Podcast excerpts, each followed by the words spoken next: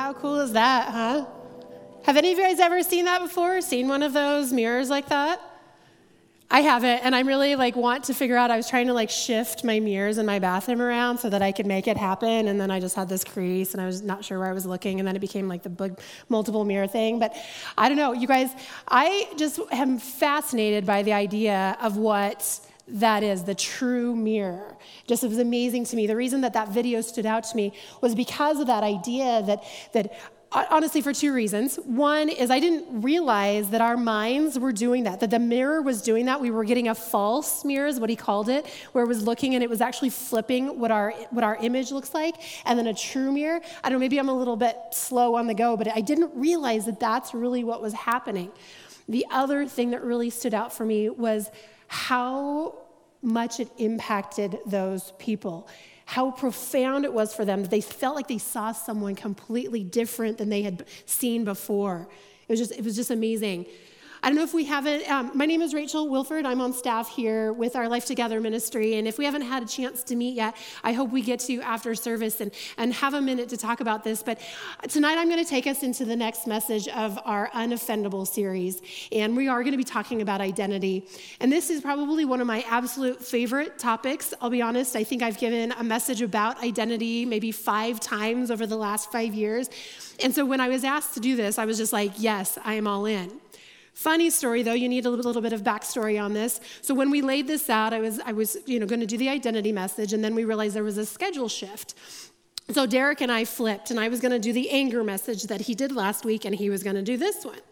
Well, then last week I had an occurrence that happened that was way out of the norm, and I ended up having to have this urgent, crazy surgery that no one expected.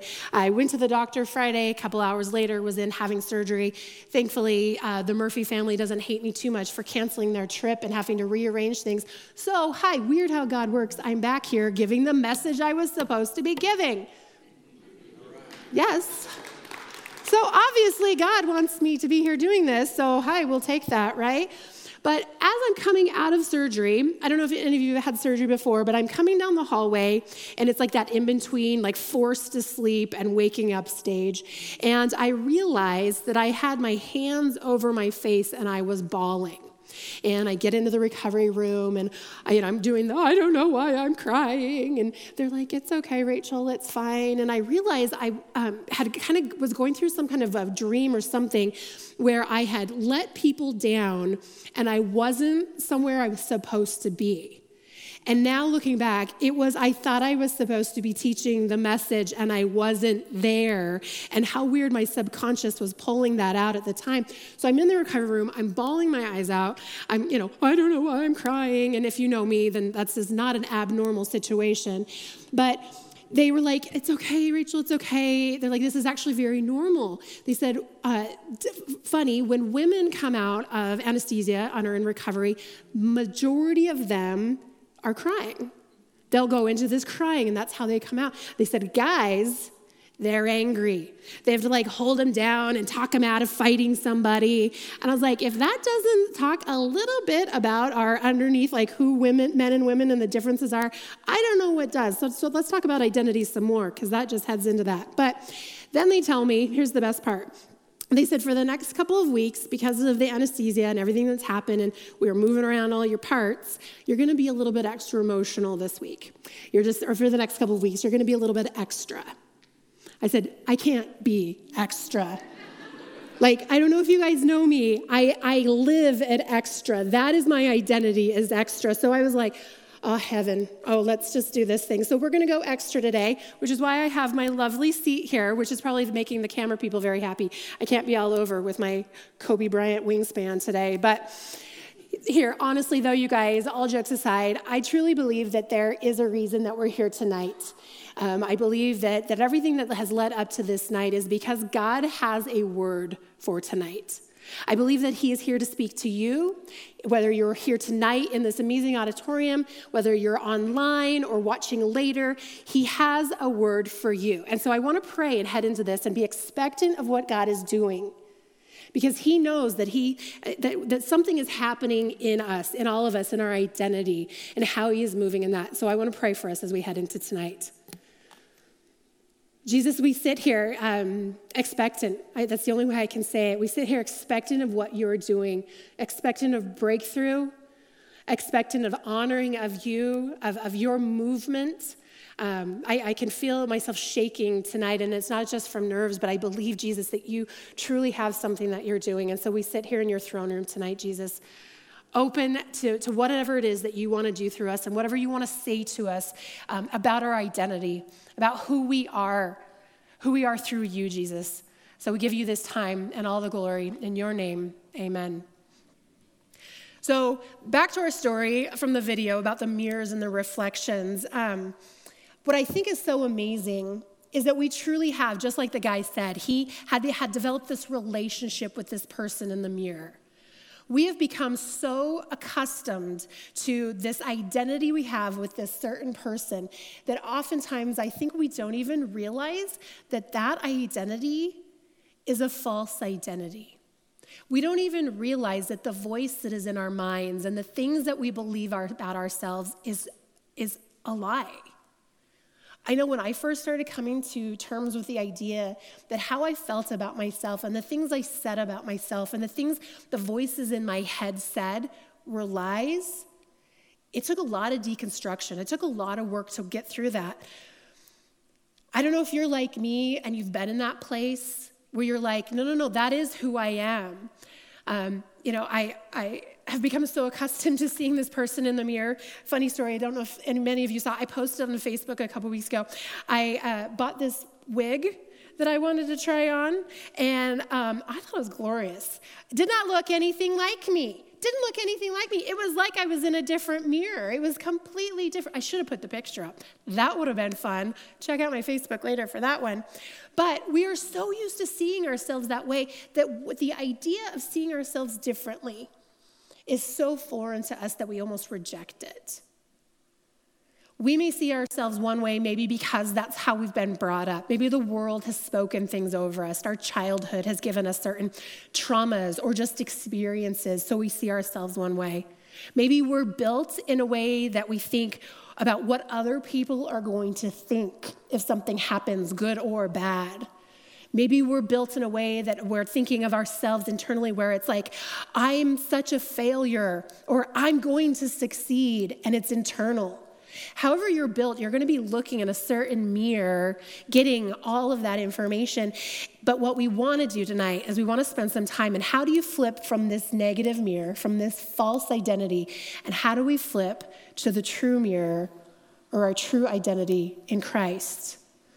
Now, we look up the word identity. I think it's kind of fun. You look up the word identity, and it says the fact of who a person is. All right, so the fact of who a person is. My name is Rachel Marie Wilford. I was born Rachel Marie Lant. I have two parents, James and Denise. I'm 5'10". These are facts, right? But our identity contains so much more than that, especially as we as a humanity. It contains things like the things that we build up about ourselves. I'm strong. I'm confident. I wrote down some stuff about myself. I feel like I'm thoughtful. I'm caring. I'm loved. I'm afraid. I'm never enough. I'm broken. I'm a criminal. I'm extra. But really, the question is, what is our true identity? What is this mirror? Who are we in Christ? So like I said, I've talked a lot about identity over the years, and I know as a church, it's kind of been the word for a while now. If you've been around for very long, this is a word you've heard. We had Jamie Winship come in a few years back, and who did a lot of work with us about identity, and it was so incredible as we worked with him how to figure out how to exchange our identity from the false identity to the true identity. But I love this part of it because identity is so important to us because it's not just a conversation to have. I truly believe it's an essential part of the gospel. Who we are in Christ is essential for us to understanding our salvation, helping us understand what it is that God is doing. So this week while I was preparing, I was talking to some of the staff. I was in here practicing, and we were talking about some of the negative narratives that play in our minds, and the idea came up of how we differently look at things. So like I talked about it before, you might be one of the people who, like let's give the example of you lose your job. So think about for a sec, you lose your job. What is the first thought that comes to mind when that happens? Well, you might be in the camp where you might be the, oh my gosh, what are people gonna think? What are my neighbors gonna think? What is my family gonna think? What am I gonna do? Or you might be in the camp of, I am such a failure. I will never be able to keep a good job. I'll never be able to do this. Or you could be in both camps at varying times, depending on the situation, right? The important thing to recognize, though, is where's that voice coming from? Where are those thoughts coming from? They're coming from our false identity, which comes from the enemy. And when we're living out of that false identity, and we're living out of a place where we're worried about what people are going to think, or we're thinking a negative narrative about ourselves, this is when the enemy starts to work in such a way that he builds up offenses. We start to take offense to things that are happening around us. Derek did a great job last week when he brought up the garden box, and he showed us how offenses that we experience in life can literally build fences. I don't know, I saw that and I was just like, that is brilliant, because that is literally what happens every single time we take an offense to something, right? We take an offense to someone cutting us off, and now we're angry, we're offended that that person was so rude that they could do that, and an offense plank goes up. We're so offended that someone spoke so rudely to us, and now we put that fence plank up. The enemy's plan really is to destroy us, to take us out completely. And Derek showed us that his strategy is to divide us. So every single time we look in that mirror and we live out of our false identity and we take offense to something that's happening around us, we put up a fence. And eventually that fence gets to be so big and so strong that we are no longer connected to ourselves, to other people, or to God. But when we can live out of our true identity, who God has truly made us to be, we can start taking down that fence. And we can truly become unoffendable. Which is funny, because I looked up that word. It doesn't really show up. You put it in your thing and it shows up as it needs to be auto-corrected because it's spelled wrong. So I love this, because it really, though, is an action statement. We have the ability to be unoffendable. And how do we do this? I want to walk us through some verses because I think that God has given us, obviously, this amazing word that shares so much with how we can be unoffendable. He shows us people who throughout the Bible have identity crisis and then have to question, and how do they live out who God created them to be so that they don't take offense to things that are happening around them. So I want to take us through a few things. So if you're a note taker, now's your time, write out. So the first thing that we're going to do in order to do this, to become unoffendable, is you have to identify. You have to identify, what identity am I living in? So like I said in the beginning, I didn't recognize that there was a false mirror, that I could be looking at an image that wasn't actually what everyone else saw of me. I had to recognize that. And maybe you're in the same place that you have to recognize, I'm looking and living out an identity that is not who I really, truly am. And it's really hard to do this, you guys, to identify. So I want to give you permission to do this hard work.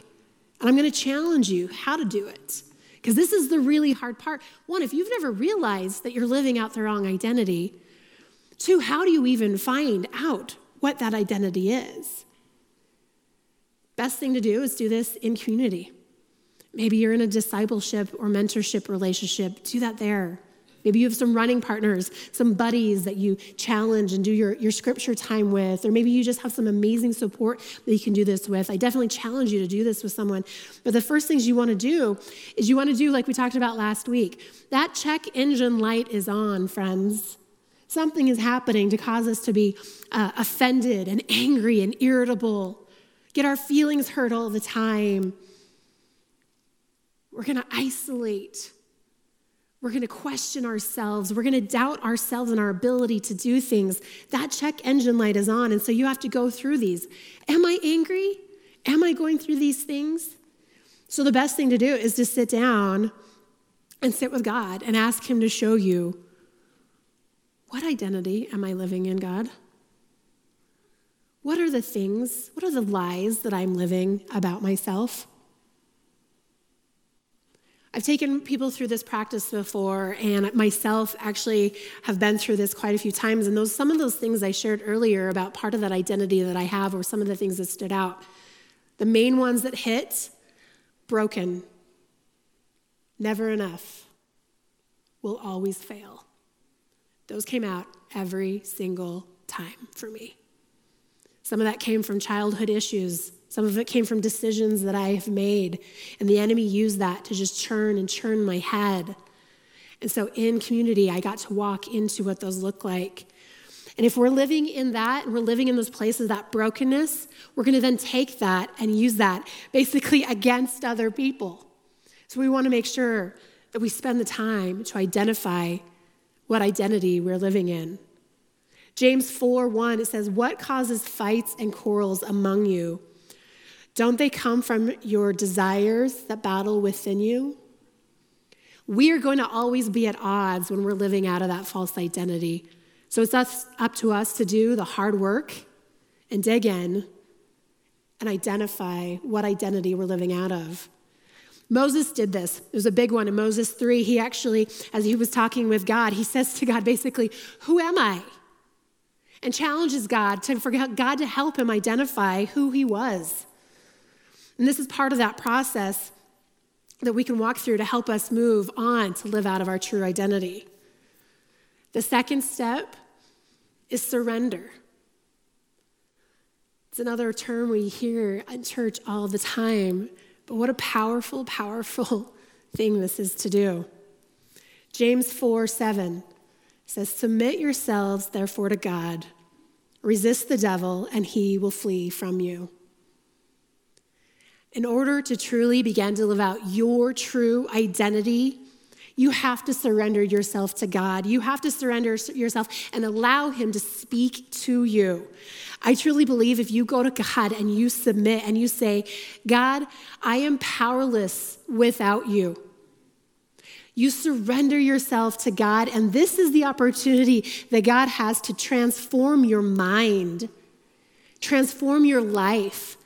And when you go to God and you say, "God, show me who I am," we're creating a holy space for God to come in and change our lives, change our minds, change our futures, and change what mirror we're looking out of. The third thing is receive it. I know this is actually one of our biggest values here at K2 is receiving. How often we want to give, but we have to be able to receive. And God wants to so abundantly give us gifts that it has to be part of our process of living out our true identity. In Ephesians 3, I'm going to read a passage, and if you guys take a peek, we've highlighted some of the words in here that describe who we are in Christ and the blessings that we have in that identity. "All praise to God, the Father of our Lord Jesus Christ, who has blessed us with every spiritual blessing in the heavenly realms because we are united with Christ. Even before he made the world, God loved us and chose us in Christ to be holy and without fault in his eyes. God decided in advance to adopt us into his own family by bringing us to himself through Jesus Christ. This is what he wanted to do, and it gave him great pleasure. So we praise God for the glorious grace he has poured out on us who belong to his dear Son. He is so rich in kindness and grace that he purchased our freedom with the blood of his Son and forgave our sins. He has showered his kindness on us along with all wisdom and understanding. And God has now revealed to us his mysterious plan regarding Christ, a plan to fulfill his own good pleasure. Furthermore, because we are united with Christ, we have received an inheritance from God, for he chose us in advance, and he makes everything work out according to his plan. And now you Gentiles have also heard the truth, the good news that God saves you. And when you believed in Christ, he identified you as his own by giving you the Holy Spirit, whom he promised long ago. I want you to close your eyes for a second. And I want you to receive these promises, who you are to Christ. Blessed,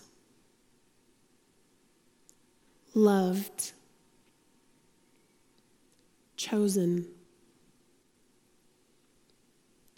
holy,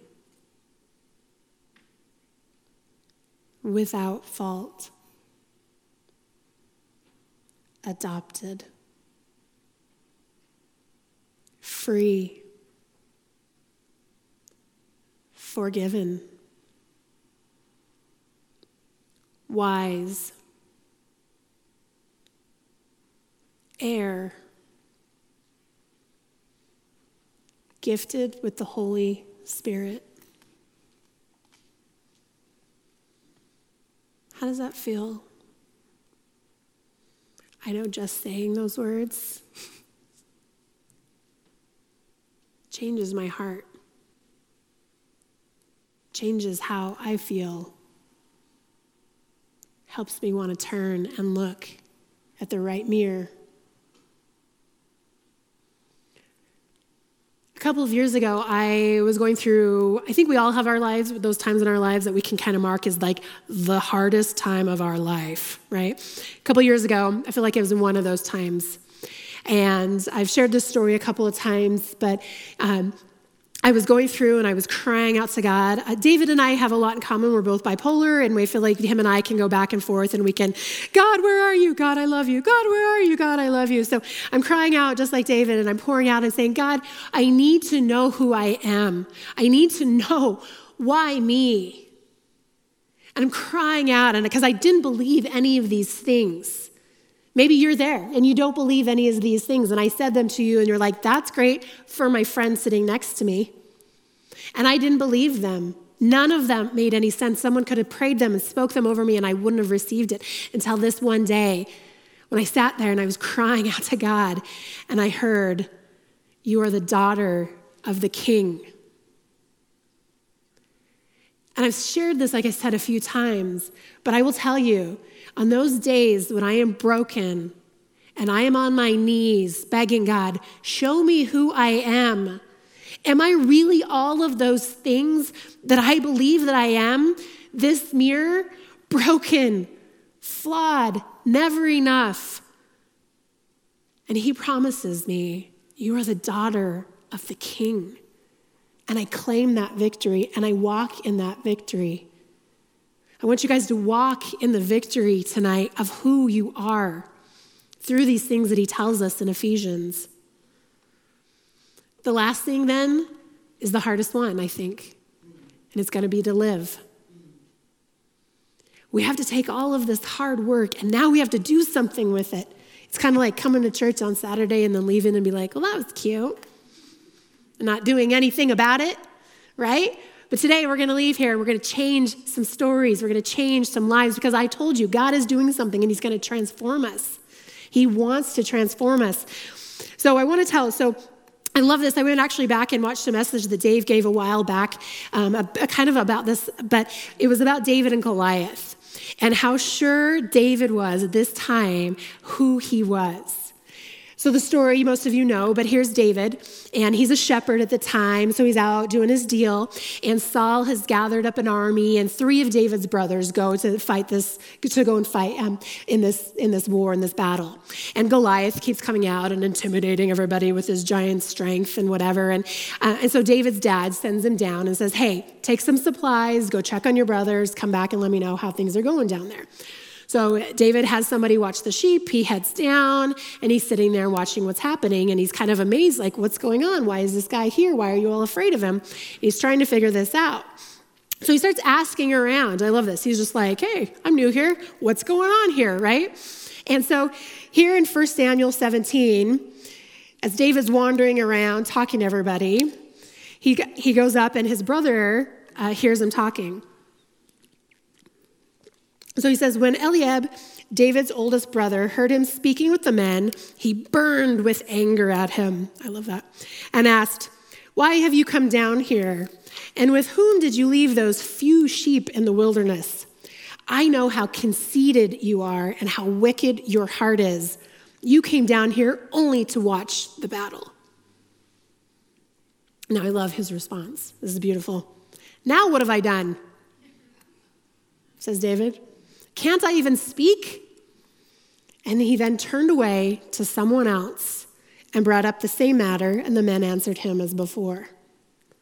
So David is so sure of himself that he literally was not going to take his brother coming at him with a false identity. He was not going to take his insults. He wasn't going to take what his brother was hurling at him, right? He literally was like, I know who I am. And he turns away to keep going about his business. So then a few verses later, David continues to show that he knows who he is. So in verses 38 through 39, he says, so Saul dressed David in his own tunic, and he put a coat of armor on him and a bronze helmet on his head. And David fastened on his sword over the tunic and tried walking around because he was not used to them. I cannot go in these, he said to Saul, because I am not used to them. And so he took them off. So here's a flip story. Saul is actually trying to be helpful, but he's trying to put an identity on David that wasn't his. He was trying to get David to be something that he wasn't supposed to be. And so David, again, saying, I know who I am, took off the armor of Saul, put on his little, who knows, sheepskin outfit that he had, right? Grabbed his stones and sling and headed on out to battle. We have to be able to put into action and live out who we are. So when something comes at us, something wants to offend us, the arrows are coming at us from the world, ready to take us down. We have to be able to say, I know who I am. I know life is hard. This is really all nice and easy to say, but those of you who know my story know that it is not nice and it is not easy to turn away from a false identity that has been so ingrained in you, you know nothing else, to turn to what Christ wants to tell you. But when that light goes off on our dashboard, like we talked about last week, are we paying attention to it? Or are you doing like my sister did when her check engine light went on? And then the low oil light went on, and she put Post-it notes over the top of them. We don't want to do that. They don't work. We also don't want to take our car in to have the oil changed when the tires need filled. We need to be able to register what is our dashboard telling us. If we're seeing ourselves and we're asking God, show me who I am, and what's coming out are these false identities, then we have to be able to take that to God and say, I'm ready to hear who you say I am.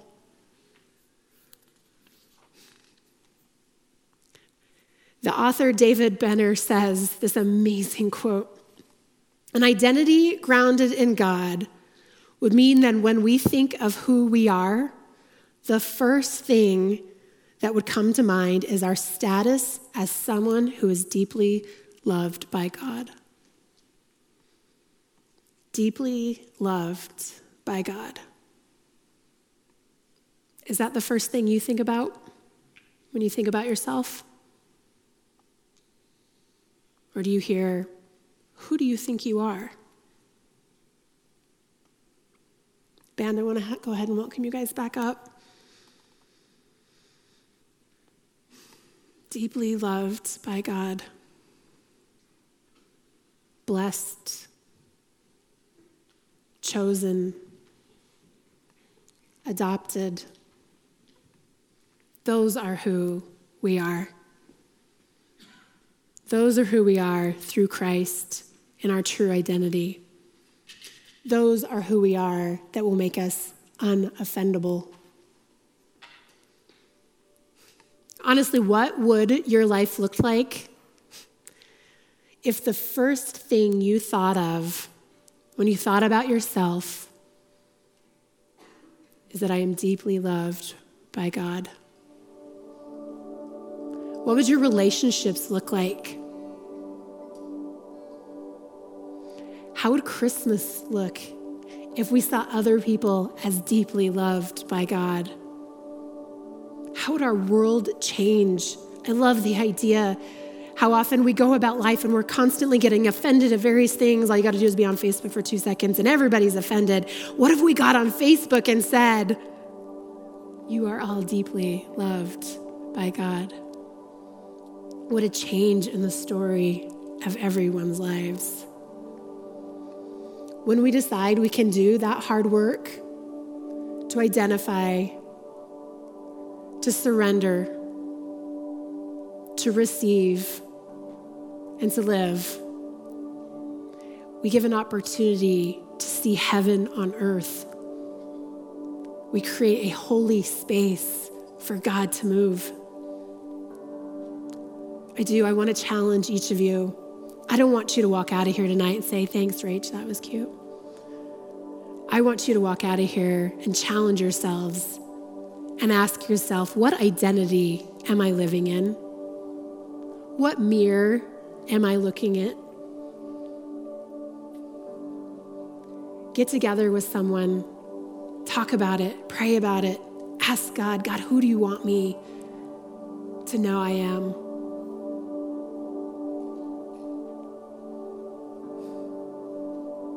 Because he wants you to know who you are. He wants you to know how deeply loved you are.